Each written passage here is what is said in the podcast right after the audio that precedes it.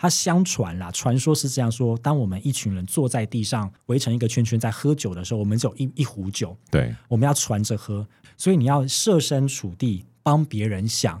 那我喝一点点就好了，这个叫落贡，我喝一点点刚刚好就是最好的。所以这个是说设身处地帮别人想，刚刚好就是最好。它这个是一个文化的一个精髓。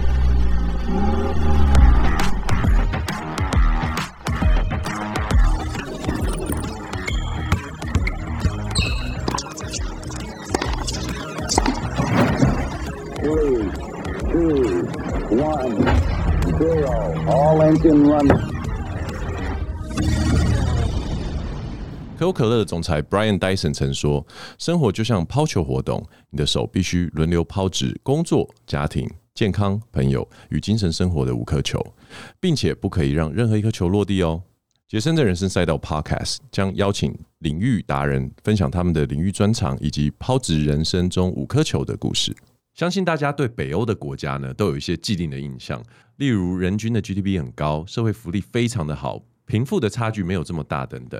而且对喜欢旅游的朋友来说呢，北欧是许多人的梦想清单之一，包括我也是。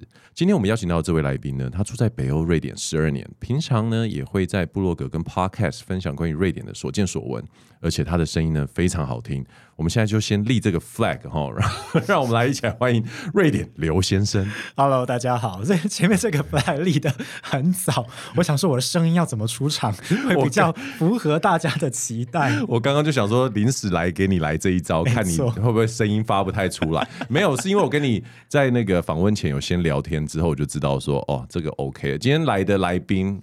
声音好像真真的都不错，音质都很棒哎。好，谢谢，谢谢。欢迎来瑞典刘先生。对这个名字，其实我第一次看到这个名字的时候啊，我心想什么样的人，什么样的怪人会用瑞典刘先生来当做他的艺名？瑞典是只有一个姓刘的吗？然后后来开始进去看了之后，才晓得说哦，好像瑞典真的是这样的一个地方。可不可以稍微介绍一下你自己？好，那先从这名字讲起好了。当时就是在想说。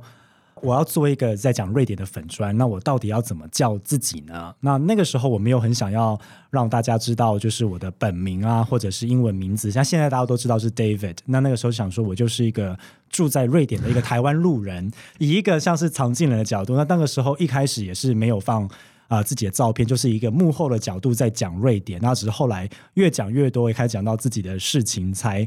大家才知道说啊，后面原来是是这一个人。哎，等一下，你真的姓刘吧？我真的姓刘，这是真的。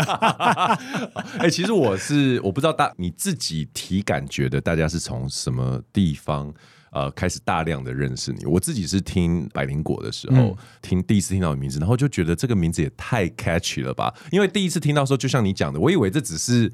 就像那读者来信哦，对啊，宜兰陈先生啊，对不啊，黄小姐，yeah. 瑞典刘先生，瑞典刘先生是一个是一个粉砖吗？然后就去看 Google 了，然后还 follow 了这样子，是不是？你觉得比较开始被大家注意到？呃，你在写这些瑞典的所见所闻，大概是从什么时候开始？我觉得百灵果当然是一个很大的一个起伏啦，就是那个时候开始比较多人认识我，但在那个之前，其实都是一些对于。北欧或对于瑞典，然后尤其是对于瑞典所遵从的这种价值很在乎的人，那就都是这种人，他们会想要比较说，比如说台湾最近在炒什么议题，那瑞典是怎么做？那瑞典做了之后成效又是什么？那因为我一开始的粉砖很多在讲这方面的这个讯息，其实到现在也是，是，所以呢才会说吸引到这样的一批人。对，那后来大家也会发现说我这边就娱乐性很低，因为我后来越来越讲很多。所谓的又大又硬的这种议题，那个是我喜欢的。那有时候文章会一篇就写很长，因为现在在脸书上有耐心看长篇的也不多了。对，但是呢，一开始的那一群粉粉丝的话，因为都大概都知道是谁，对，他们就是还是很有兴趣。OK，刚刚提到你在瑞典住了十二年嘛？对，这个经历可不可以跟我们分享一下？怎么会有这个因缘机会跑到？北欧，然后又在瑞典，然后在那边工作，然后并且定居下来住这么久的时间，我都会跟大家讲一个故事哦。就是其实瑞典当不是我一开始的首选，我一开始的首选其实是丹麦，也是还是在北欧啦。那那个时候是要出国念书嘛？其实那个时候在我一直到很晚，我到大四才决定要出国念书，因为对于很多要出国念书的人，他们可能有经验的话，就知道说你要从可能。大二大三就开始要做准备啊，要考英文啊那些。我是一直到大四才决定要出去。那那个时候我一开始的设定就没有说想要去美国这种对比较热门的国家。嗯、那个时候想说，一方面出去也是要看看世界。我想说，哎，美国要去的话，相对很容易入门一点。对，对我要不要去一个比较不常见的地方？对，那为什么不是西欧嘞？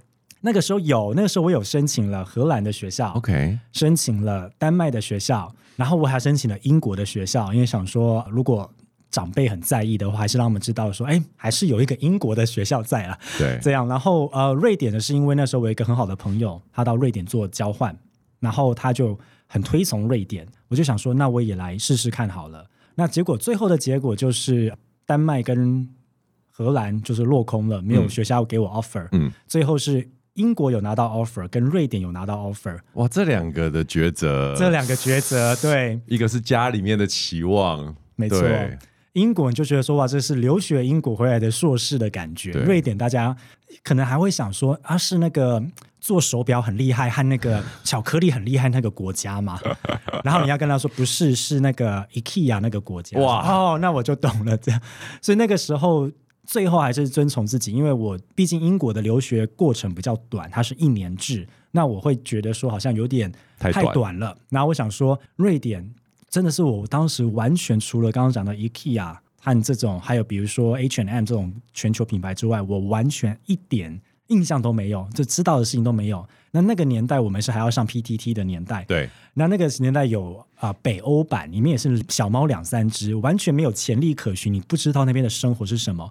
那我就对于这个未知感，我感到非常的兴奋，兴奋，真的，我就说我就要去，因为英国版那个时候太多资讯了，你连要去哪里吃台湾菜都知道，就是感觉没有 surprise 了，对不对？没错，就是一个没有挑战的感觉。那我对于未知的事情总是感到非常好奇，我就觉得说，我就决定去瑞典了。那也加上是说，因为英国的学费还是稍微贵一点点，跟瑞典相比的话。那当然，生活费是另外另当其论啦。应该差不多吧？其实没有到差很多。我说老实话，嗯、因为如果你英国你要住在伦敦的话，这种数一数二的大城市，花费也是非常惊人的。那你住在瑞典住久了，你当然也知道说要怎么样的方式可以省钱，怎么样的方式可以过生活。所以我觉得其实差不多，但学费就有差了。学费就是瑞典还是相对便宜一些。对，OK。可是念完书。也不用十二年啊，我因为我完全可以理解也同感，就是说你在台湾完成了大学的学业，然后去留学的时候，甚至你说如果你去秘鲁念书，我都不会觉得很 surprise，因为它就是一个有点像 gap year 的概念。我虽然去这个国家很陌生，然后语言也不太一样，反正我就去个两三年，top 念完体验完了，我就回到某种人生轨道。可是你一待十二年，为什么让你留在那个地方？嗯那个时候毕业了之后，其实我连到去到瑞典之后啊，那那个时候我都设想就是我要回台湾。我一直也是到最后一刻才决定说我要不要试试看留下来，就跟我当时要出国一样，到最后一刻才决定。然后你是不是有选择障碍啊？我对我我觉得还是有拖延症，拖延症，我觉得是拖延症。然后因为我会会发现说，我到最后一里路的时候，那个时候效率非常的好，所以我觉得是有拖延症。尤其是我那个时候准备出国，那个时候是在。当兵的期间准备出国的，我这个年纪那个时候是当一年制的兵，对。然后我的兵种呢是在左营的海陆，所以也是很比较辛苦一点点。而且现在想想还可以啦。然后就在那个期间，你要去考英文，然后还要特别选六日的场次去考英文。然后那个时候当当兵没有用手机嘛，然后也不能用电脑，所以一到五都不知道发生什么事情。我还记得是某一次的退伍的时候的，不是退伍，那个在当兵的期间回到家。那个是礼拜五的晚上，然后呢，我花了一整个晚上的时间没睡，把所有的资料准备好，丢出去瑞典的学校。瑞典是最后的那个申请的期限。哇塞！对对对，中间没有压 deadline，而且我是在嗯退伍之后的一个月内就去瑞典了，因为我时间压的刚刚好。大家如果男生我这个年纪应该知道，退伍之后很多男生要出国，可能要等一年的那个 gap year，因为你时间不一定对得到人家九月开学。对，我那时间都算的刚刚好，就是。退伍不到一个月就出去了，压 deadline。那同时在国外那时候工作也都到研究所快要结束之际，觉得说，哎，如果都出来了，为什么不要多试试看呢？嗯，就觉得说我人已经在这边了。如果你要在国外工作的话，相对容易。那另外有一个就是说我这个人个性比较是有点急不得的人，就是人家 人家如果就是越跟我说很难发生的事，我就会想说，那我要试试看才对。你也会帮自己找麻烦呢、欸？听起来我是我对不对？没错，对。所以那个时候，因为我相信在研究所的时期，你在那边的生活一定是某种程度让你觉得说，哎，在这边好像是可以，比如说追求一个事业，或者是可以在这边工作或生活更长一段时间。为是什么东西让你觉得说可以，我可以留下来？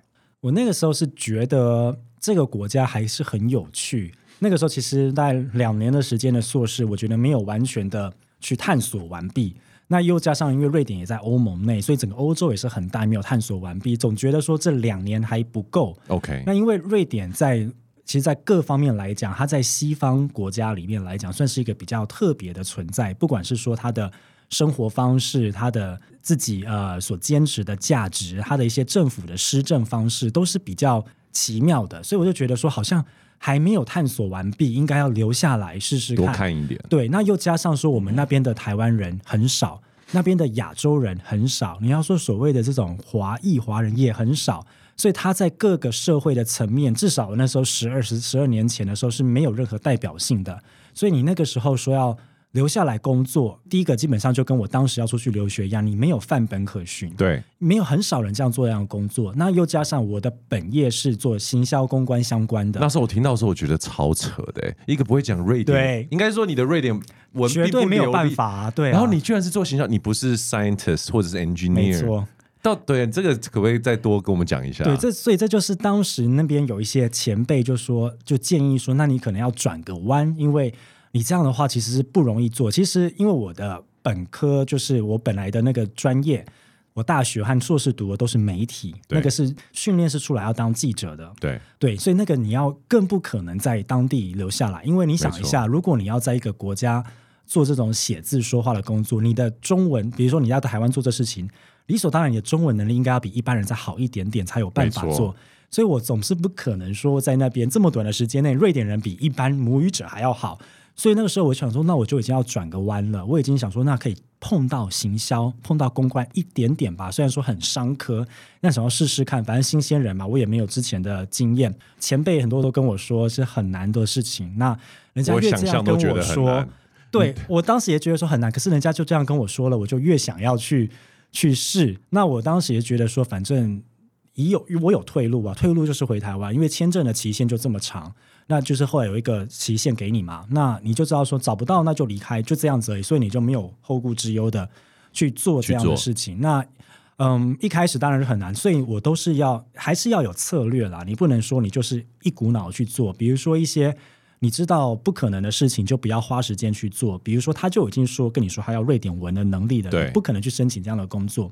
我就是找的都是国际公司。然后要做国际行销的，因为瑞典有一个特点是，它不管是从新创还是到大公司，它的市场的面对的导向，其实这个是很值得台湾借鉴。它都是面对国际，对，它知道自己是一个小国家，就是以各种标准来说，不管是面积还是人口才一千万而已，你内需的市场不够，所以他们一直在往外拓。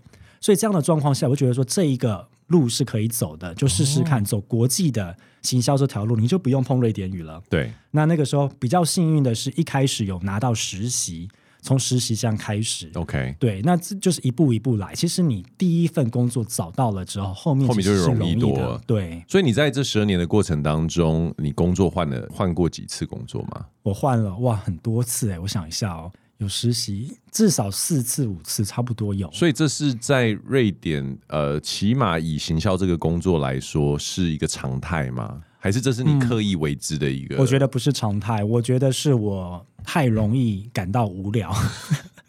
我感到无聊的时候，我就想要换一个新的挑战。那当然也是有自己的职业规划，因为瑞典是这样子，它的不容易被加薪。因为这个也是一个瑞典独特的地方，那不就跟台湾一样啊？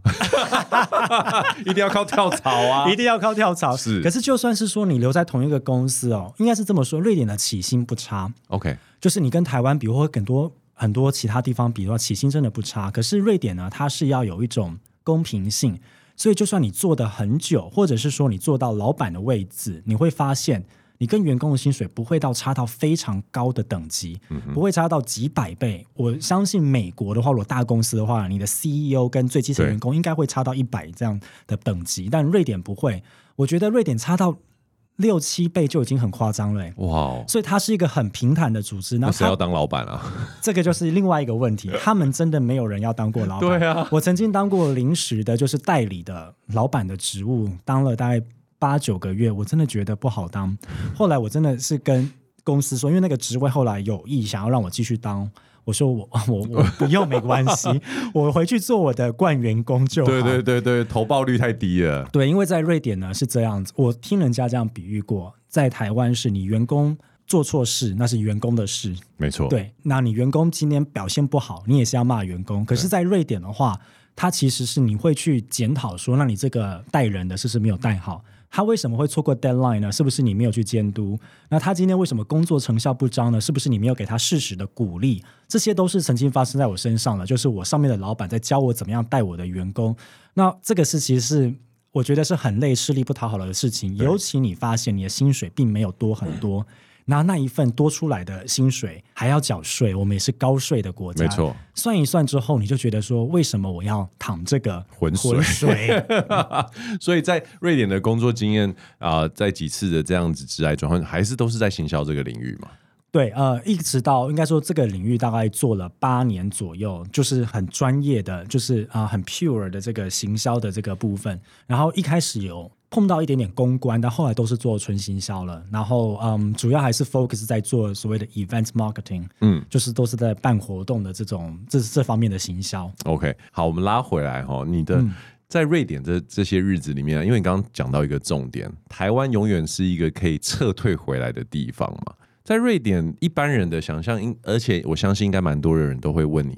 比如说会不会感到孤单，或者是因为你也有提到那边的华人很少，这个同文同种。因为我们其实访问过很多的受访者，他们是在外国生活，无论是嫁去国外，或者是工作的关系，普遍都会有这种，就是我们到了一个年纪之后，反而会越来越越来越想要回到我们的这个故乡的这种感觉。我本人也是，所以我就很好奇，像我们年纪可能差不多，你反而是在最精华的这一段时间。你还会愿意留在那个地方？那你是怎么去应对这种，比如说呃乡愁啊，或者是对你来说其实根本没有这样子的感觉？乡愁有，但我觉得好像久了之后，你会找到一个方式去消化它或调试它。那也一个是说我像你刚刚说的，我人生可能最精华的那段时间都是放在瑞典，所以自自然而然的，我觉得这个国家它已经。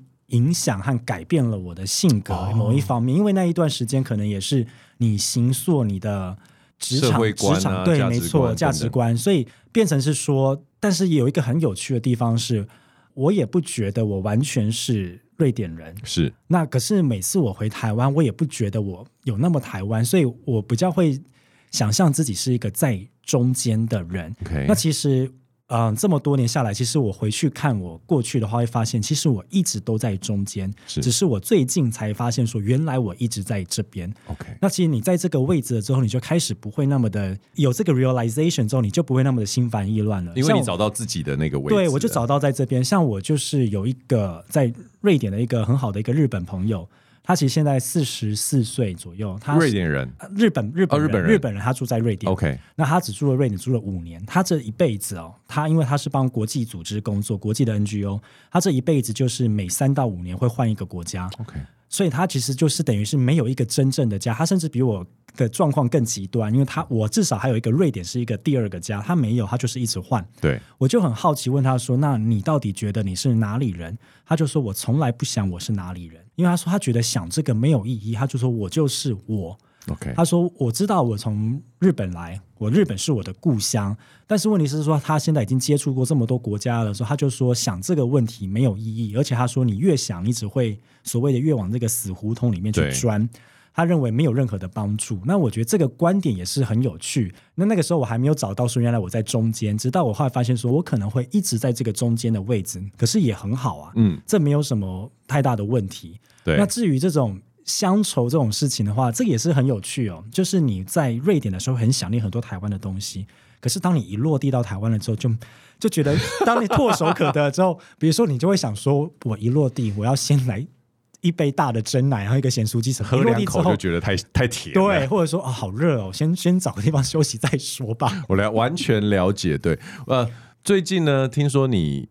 哦，辞了工作啊？对，往直癌上面又等于是先按了一个暂停键，然后去了一些地方旅行，可不可以跟我们分享一下这件事情？好啊，好啊，先从辞职开始说起嘛。从辞职，对，因为像我说的，就是我是一个容易感到无聊的人。那我后来的辞职之前的两年，都是在一个非营利组织工作，其实非常的有挑战性的工作，也非常有趣。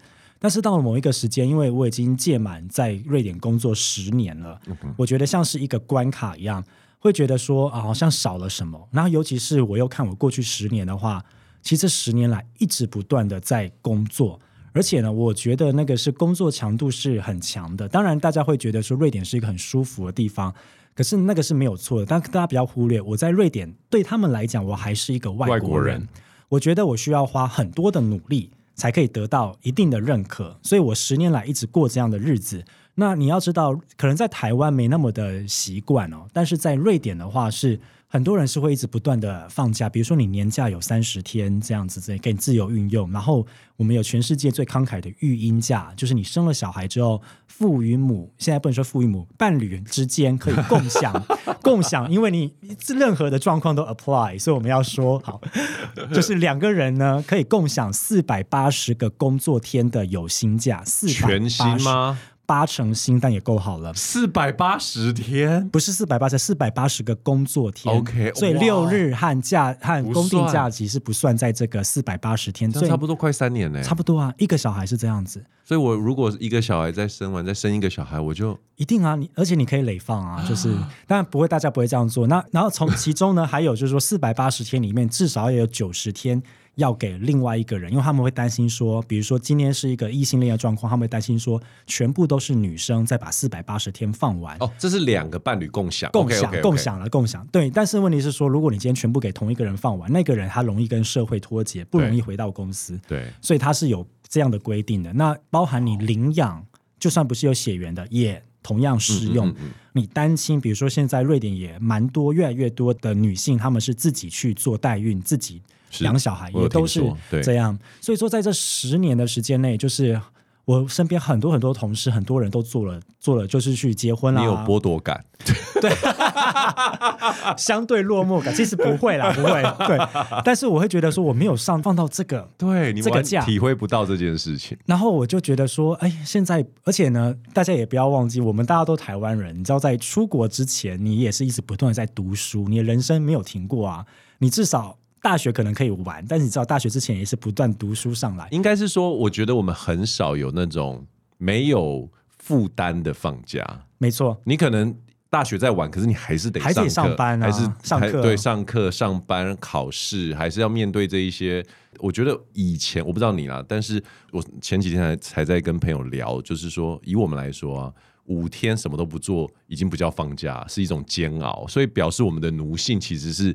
被培养成这么在血液里面，对对，所以你知道这个可是差出去，但是你知道所谓的瑞典人的放假方式，这个我跟同事有聊过，就是他们很喜欢一次放就放四个礼拜，这这个是可以的，因为你年假够多嘛。然后四个礼拜，他们有时候可能只有中间有一个礼拜有出国玩。以我台湾人角度来讲，我觉得好浪费。我的话，我绝对是放假放到说，我今天晚上坐飞机回来，明天隔天上班不休息。对，他们跟我说，你第一个礼拜放假的时候，那个是你的沉淀期，你要就是说慢慢的把你从工作的状态上拔出来，你需要一个礼拜。对，然后第二个礼拜呢，你开始享受放假的感觉。第三个礼拜你调整好了，你出国。第四个礼拜回来再调整一下，说你要准备回去上班。然后可是对我来讲，我就会觉得说，那我浪费了三个礼拜。然后我有问过其他的台湾人在那边的，大家也是跟我一样的想法。我们有这样的一个奴性的一个制度，被我们帮我们居住了。对对，但是回到刚刚讲的那个，所以我就觉得说，我是时候可以给自己放个假。先讲，对，你设定多久？我当时是觉得我应该可以放，其实也没有办法到非常久，我觉得大概七到八个月。哦，好险！我以为你要说七到八年，没有没有没有，直接拿棍子出来，这个奴才七到八年那个也是蛮厉害的，哦、七七到八个月，对，OK，, okay 因为这个这个有瑞典感的，现在瑞典感有出来了，真的吗？为什么七到八个月很久？哦，好好好，对，但是因为这个是我要曾经在我自己的节目谈到这一集，我有讲到说。为什么是这样？就是说，嗯，你要去做这个辞职和这个所谓的我这个所谓的裸辞，没有找到下一份工作要休息，你我们还是要做有责任感的事情。就是我这个七到八个月是计算了说我的存款，然后以及说我要去哪里，比如说要去旅行这样一笔钱，那回台湾的时候可以省哪一些钱？计算完了之后，我认为说七到八个月差不多。那如果七到八个月是我八个月，假设是我的极限的话，那表示是说我可能从第五个月开始就要开始找工作。是对，这些都是我计算好，而且我会把它放在 Excel 表格里面都写出来，哦、就是因为我要有一个计划，所以就是说很多人可能很羡慕这样的一个裸辞，但还有一些很多先决条件，比如说你一定要有存款嘛。那这个有趣的地方也是我跟一些瑞典的前同事。因为那时候我没有办法先跟现任同事聊，他们就会知道，前同事聊，他们都很讶异，就是他们第一个想法就是你钱从哪里来？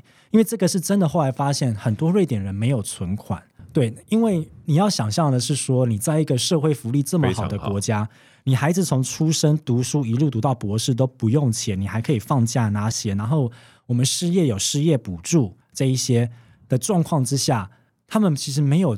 像我们台湾人需要说以备不时之需，真的这个存款，他们可能有，不能说没有，但是可能不会像我们台湾人要存的这么的认真。那甚至很多瑞典的新鲜人，当他们的薪水没有到那么高的时候，他们是就是真的是月光。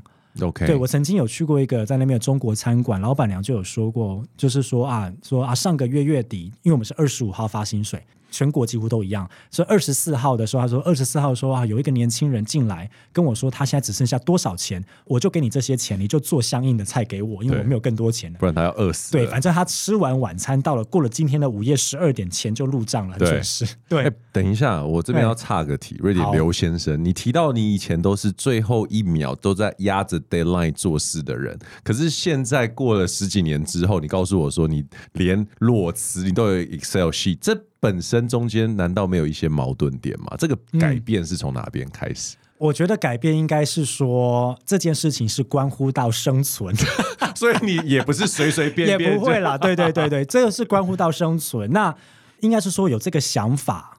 那你也去做研究，但是到做决定还是也是真的是压到最后的 deadline。对，因为像我是在四月左右跟公司提出辞职，那因为有所谓还是不能说马上马上对啊，我们有所谓 notice period，我就算好说我想要七月一号那天开始放假，因为夏天才是最美好的时候。如果你压到冬天去放，就觉得很不值得。对，那那个时候就已经真的压到最后一刻了。然后我记得我前一天，因为我隔天上班要跟老板开会的时候，我打算跟老板讲。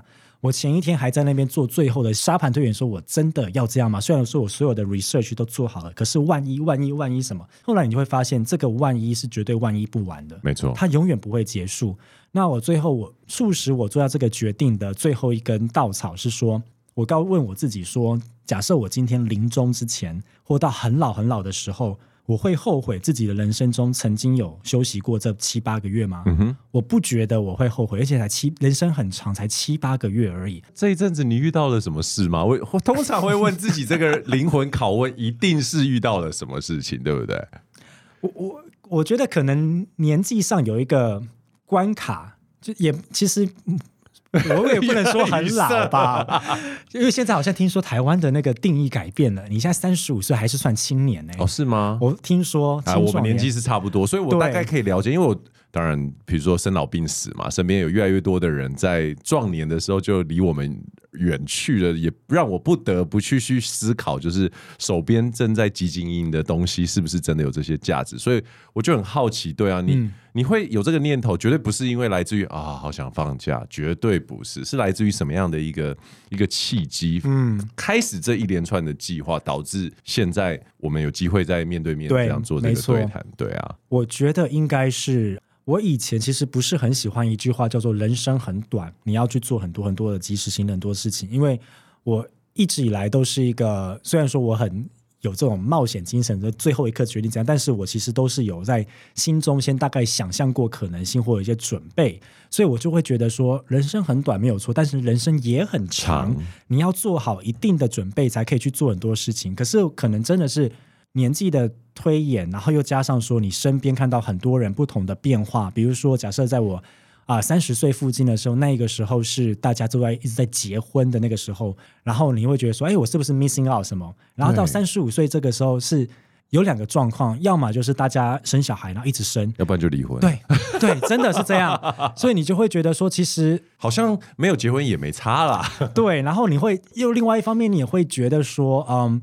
人生可能真的也是很短，那我觉得疫情其实也有一个很大的影响。的确，的确，两年的期间，你很多时间跟自己相处，然后你看到了很多世界上发生的大事情，然后又加上，我觉得可能在台湾大家很难感觉到，但是我还是要提醒大家，我们在瑞典，在欧洲还是一个战争区，我们还在战争哎，大家不要忘记乌克兰跟俄罗斯战争还没有结束，前几天他们才遭受从春天以来更最严重的一个炮击，所以就是一切的一切让你会觉得说好像要。把握时间，或把握说你最后没有想要去做的事情，应该要做一下。那我觉得，呃，因为我一开始要裸辞这个决定，我的设定就是说，我会当然会去旅游一下，但是大部分时间全部都要在台湾陪家人。对，因为呢，从十八岁成年以来到台北去念书，然后我像我说的当兵，当完兵之后一个月之后就出国了，很快。这一连串的时间，从十八岁到现在，我其实没有时间。没有一段时间是完完全全住在家里，再次跟家里住在一起，跟家里生活这样子。那家里当然有自己的家人，然后还有啊、呃，有爸爸妈妈，还有一个已经年事非常高的奶奶，都还住在一起。嗯嗯、那我会觉得说这一段时间是等不了的。对，那又加上说爸爸妈妈也退休了，他们有更多的时间可以相处，这段时间是等不了的。那告诉自己说，其实工作再早就有，钱再赚就有。那存款再存就有，可是有些事情是可能稍纵即逝的。那也有很多人，像我在瑞典那边有一些有一个朋友，他的想法就是他工作的很认真，然后他很努力的存钱，他省吃俭用。他说他为的是早点退休，然后可以去环游世界。那对我来讲，这个当然是很尊重他的想法。可是对我来讲，那个时候你说早点退休好，你说。瑞典退休年现在是六十七岁吧，六十五六十七了，其实对，所以你要早点退休好，你六十岁退休好，你省吃俭用存到七年的钱，你那个时候还玩得动吗？对啊，而且你那个是玩的话，你是一直玩是会累的，像我密集旅行这一段时间真的是会累的，所以我觉得说你要玩就要趁你还有时间的时候，你认真工作，认真玩，然后呢，还有就是说家人的或和。真的身边珍贵的人相处的这个时间是不会等你的，没错。我慢慢也开始有这样的想法之后，就觉得说，呃，应该可，我觉得是说做这个决定是很 OK 的。它当然是有它一定的前提在，比如说有风险，就是说你不一定现在经济景气这么差，现在瑞典的经济其实状况非常的差，OK。然后很多公司在裁员，那你不知道说可不可以找到工作，对，这个这个是一定是一个 risk，对对。但是问题是说。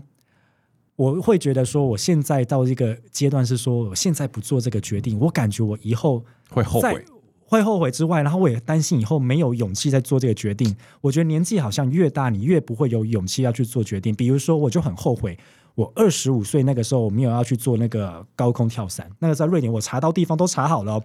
我现在反而会很多顾虑，想说啊，你还是没去做啊？我还没有去做啊，所以这个是一个很好的 lesson，那告诉我说很多事情现在不做，你以后可能不一定会想做。的确，OK，对，因为我觉得你刚刚跟我们分享这一大段，我真的觉得听得很有感觉哈，然后我默默的。也很想要问一个事情，就是说，因为你的起心动念可能很大一部分为了这一块土地，还有你的家人，然后你想要在可以的时间多花时间陪伴他们。那这个种子难道不会长成一棵树？就是那我就搬回来啦。因为你刚刚提到说，可能你接下来还是会回去瑞典嘛。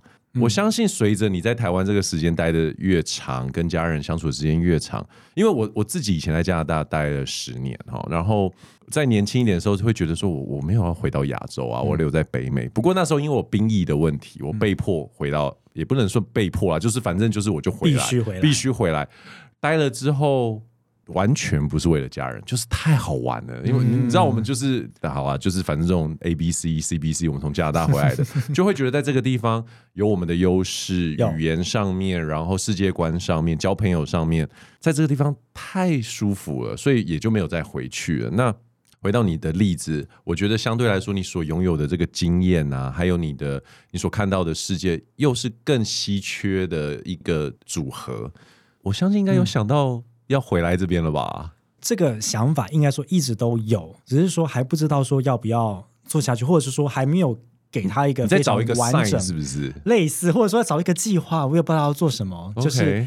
当然，你回来，你总不能每天像像我现在这么舒服，每天赖在家里给妈妈养，对爸爸妈妈养这样，爽哦、对不对？我总是要有一个计划，因为这样的话久了，爸爸妈妈也会厌倦。虽然说现在还没有，对，所以我们我也在彼此 testing 彼此的 limit 到底到什么程度。但相对就是说，你也是住在家里，你也是要家里的作息也是很早，所以我现在是作息也是很不一样。比如说，我们家是呃傍晚五点要吃晚饭的，开饭的，哦、对，真的很早，因为要跟老人家一起吃饭嘛。对对，那。回台湾这件事情，我觉得是 maybe eventually 有一天会做，只是说可能还不到那个时机。那也在看各种有趣的经验。其实我刚刚提到说，我过去两年帮非营利组织工作，我觉得这个对我的改变也是潜移默化在改变。我现在会觉得说，当然我现在没有这个 luxury 去决定说我以后未来要做什么工作，有工作做那是第一步嘛。可是也会觉得说很难再回到那种每天要跟钱竞争。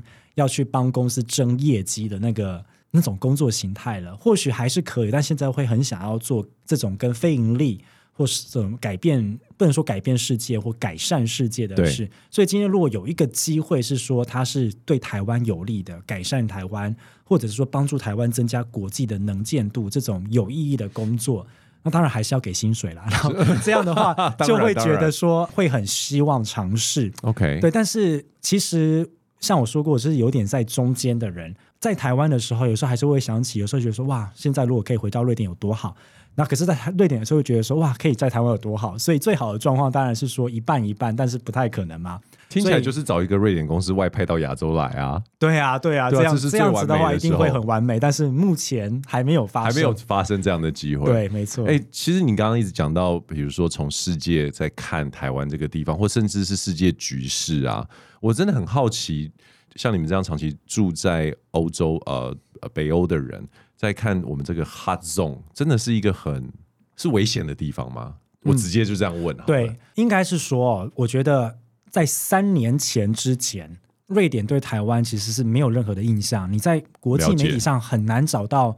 台湾的这个新闻，就是他没有任何的国际，至少在瑞典这边来讲，不会被提及就，不会被提及。对，你不会想到。那其实因为在瑞典这边呢，我们亚裔族群，或者说你不算中东那边的话，亚东亚这边的话，第一大族群是泰国，哦、第二是菲律宾，第三才是中国。OK，对，反而是泰国、菲律宾，对，很多。所以哦，因为比如说移民 helper 是不是就是都有？那泰国比较有趣，泰国这个这是我也在那个文章有写到，它是。如果你去看，因为这些资料都是公开的，瑞典统计局的官方网站全部公开这些资料。你去看泰国的人口的话，它在瑞典人口百分之九十是女生。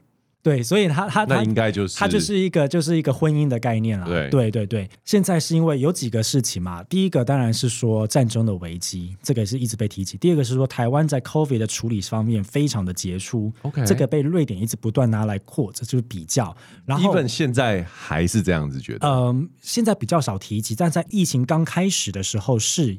一直被拿出来讲的，okay, okay, 被瑞典的媒体拿出来讲，然后以及说我们二零一九年通过同婚那个事情，在瑞典媒体上也得到很大的一个报道。毕竟我们是亚洲第一个国家，对，我们亚洲这个国家，那这个是瑞典很重要的平权的价值。OK，所以这些事情开始让台湾跃上国际舞台。可是后来这个第三个战争的这个阴影啊。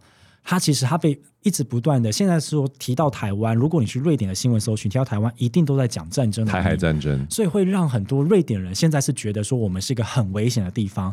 我经常我的同事或甚至我现在在瑞典认识什么人的话，他们都会问说哇，台湾来，他们第一个想到就说危险吗？还好吗？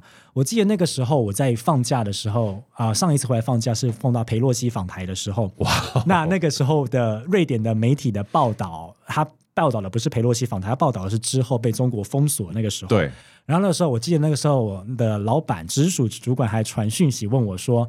你们家还好吗？听说你们要被打了，怎样怎样之类的。需要安排专机帮你 带走吗？需要安排专机吗？要安排大使馆吗？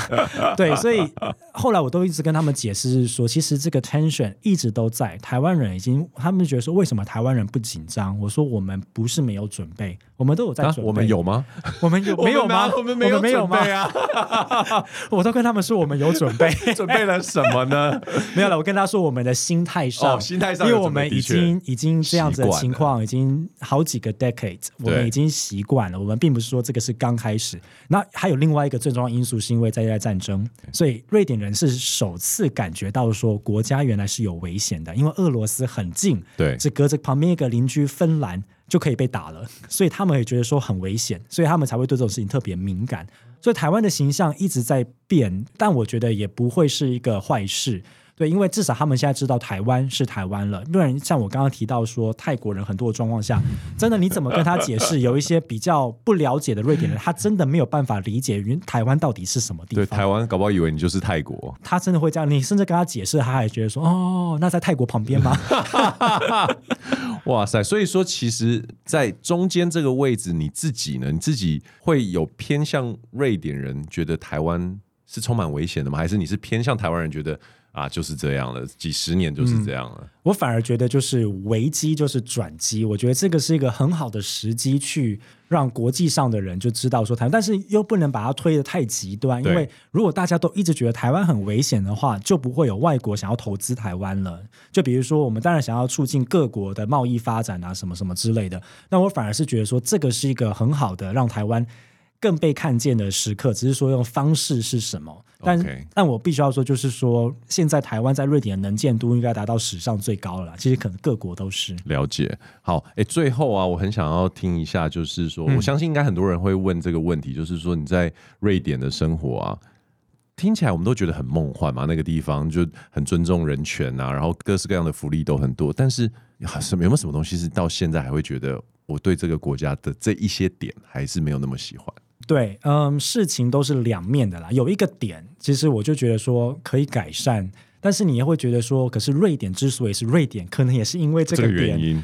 对，呃，瑞典人非常的不直接。他走的有日本人这么不直接吗？其实他们某方面很像。我发现瑞典跟日本某方面蛮像的。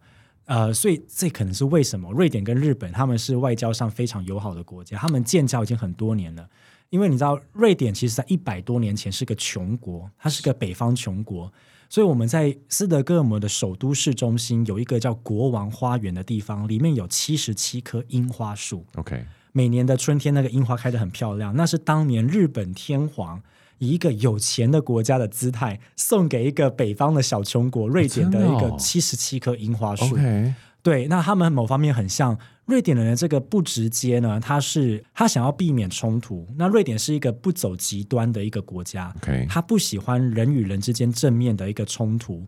这个到什么程度呢？就是在瑞，尤其在首都斯德哥尔摩，我们每一个人公寓门口不是有那个门的那个眼吗？对可以看外面有没有邻居。正常你的出门方式哦，包含我现在的出门方式，该不会是先看一下外面，先看外面有没有邻居在。如果有邻居在，你就先不出去，给他时间，你再出去。你要避免跟他们讲话。然后邻居的碰面守则是，碰到邻居，除非你真的认识，不然你就跟他打声招呼。我们打声招呼，嘿，就这样子，就不要再说话。你再说话，人家就觉得说你好奇怪哦。那其实这个是还有它道理在的。其实，因为你要想，你要出门的时候，有时候你可能是要赶着去什么地方，或者是你要出门，你要想一下，你是鞋子穿好了吗？呃，外套带了吗？什么之类。所以出门是一个比较需要紧张的情况，对。对你要给他时间空间，让他出去，你再出去，这样子，也同时也避免说你们见到面的要打招呼吗？还是要聊天吗？这种各种的尴尬。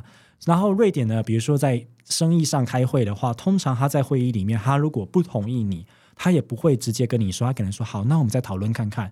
然后回到座位之后，他可能寄一封 email 或讯息给你说：“我觉得这件事情不应该这样做，怎样？”他不想，他他不会直接的像我们想象中西方人这样，不会，他不会是美国的那种方式。所以美国人他们一开始来瑞典的时候，他们文化冲击，我觉得比台湾还要再更大一点。是，我觉得台湾人至少受到一些日本文化的影响，我们其实也不是那么喜欢冲突。对，那瑞典人是要完全的要避免这种冲突，这种正面的。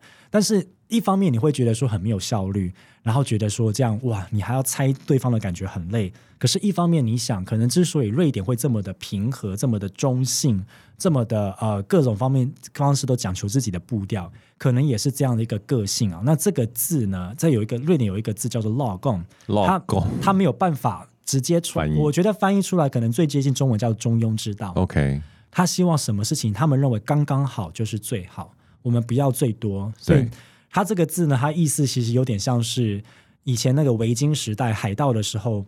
每一个人在船上，每一个人同等的都重要。就算你是船长，还是你是一个送饭的小弟，你的地位都一样重要，因为你有一定的事情要做。他相传啦，传说是这样说：当我们一群人坐在地上围成一个圈圈在喝酒的时候，我们只有一一壶酒，对，我们要传着喝。你喝太多了，下一个人可能就没有酒喝；你喝太少，自己也喝不够。所以你要设身处地帮别人想。那我喝一点点就好了，这个叫老贡。我喝一点点刚刚好就是最好的，再传给下一个人喝。所以这个是说设身处地帮别人想，刚刚好就是最好。它这个是一个文化的一个精髓。那其实这个要读更多的话，其实我我准备要出一本书了，在书里面会写到类似的事情。哇，哇，好期待哦！所以其实，在这样子的一个你说有点类似中庸的中心思想下，那所以在交朋友上面会花。更多的时间去深入到对方，然后跟这个人去做认识，对不对？对，BBC 这个经过 BBC 认证的，他说全世界最孤独的国家。对，我有听说过，可是我并不知道是到这个程度，我以为只是陌生人之间不打扰彼此，可是听起来是人与人之间要亲近这一件事情，对，在瑞典来说就是一个蛮需要花很多的时间跟耐心的一个一个过程。对。一个比喻是说，当我们今天在台湾看到一户独居老人的时候，台湾人的想法可能是说他好可怜，他一个人独自的生活着。会，会对，这些瑞典人他的想象是，当然也有人会这样想，可是可能另外一方面想说，哇，他已经住了这么久了，他表示他很喜欢一个人住，我们不要去打扰他，我们尊重他。对，或者说他住了这么久，哇，他一定很独立又自由又快乐。这样子，所以他的想象是一个不一样的一个一个方式。在瑞典，你要想的是怎么样尽量在不要打扰到别人的方式之下去做很多的事情。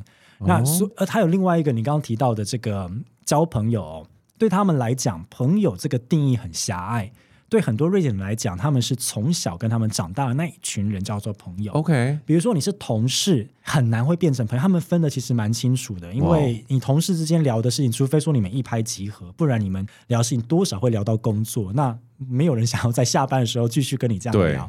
所以他在比如说你去最简单的去酒吧玩，或去那个 club 玩，通常都是你跟着朋友去，你们自己玩。对，你们没有要去这样认识别人，认识别人这样子，所以他在交朋友上是比较困难。然后瑞典人对于就是自己的休闲时间是很有规划的。OK，就是比如说我现在我要约，马上周末了嘛，我要约人见面的话，很难直接约到人，因为大家很喜欢排行程。我们在瑞典的的约的方式很有趣，我们会传信说：“哎，好久不见了，我们要不要？”比如说下下礼拜六有空吗？我们说好啊，那下下礼拜六，因为大家都知道你下个礼拜行程早就应该排好了，好了大家会往下面的走。而且我们的说法都是我们在瑞典是使用周数，嗯，今天是第几周？第几周？比如一月一号那天是第一周，你会说，那你第二十七周有空吗？哇，我们会这样问说，Week twenty seven 你有空吗？就开始说哦，二十七周是哪一周？哦，这一周怎样？哇塞，好特别的一个经验哦。所以说，其实，在瑞典来讲的话，你在那边生活了这么久，不仅用这种。你刚刚所说 log in log on log on 的理解，他们的文化下面生活，然后你不感到特别的孤单，而且慢慢的融入这样子的一个情境当中，然后还要接下来写一本著作，是关于这一个文化的。对，这是关于说，应该是说关于我十二年来的经历和见识这样子。那其实这个事情，我他。并不先跟大家说，它并不是一个一直在称赞瑞典的书，是它其实里面有讲到多很多它制度上的缺点，以及大家看不到的一些问题。那用台湾人理解的方式去讲，所以希望不要让大家一直抱有一种梦幻泡泡。这个可能为了梦幻泡泡破灭，但是是比很现实的破灭。嗯，我们当我们要知道说，台湾有很多很好的地方。大家只看到不好的地方，对，然后大家觉得其他国家很棒。那今天要讲的是说，其实每个国家它今生之所以会这样，它背后的历史文化道理，还有它的脉络，没，我们没有必要去羡慕它，我们反而是看着自己怎么样让自己变得更好才是最重要的。那期待那个瑞典刘先生 David 下次可以来的时候，带着新的著作来这样子。那我们也。预先的邀请你，下次再来上我们 Jason 的人生赛道。谢谢谢谢，今天聊得很开心。好，我是 Jason，我是 David 瑞典刘先生，我们下次见，拜拜，拜拜。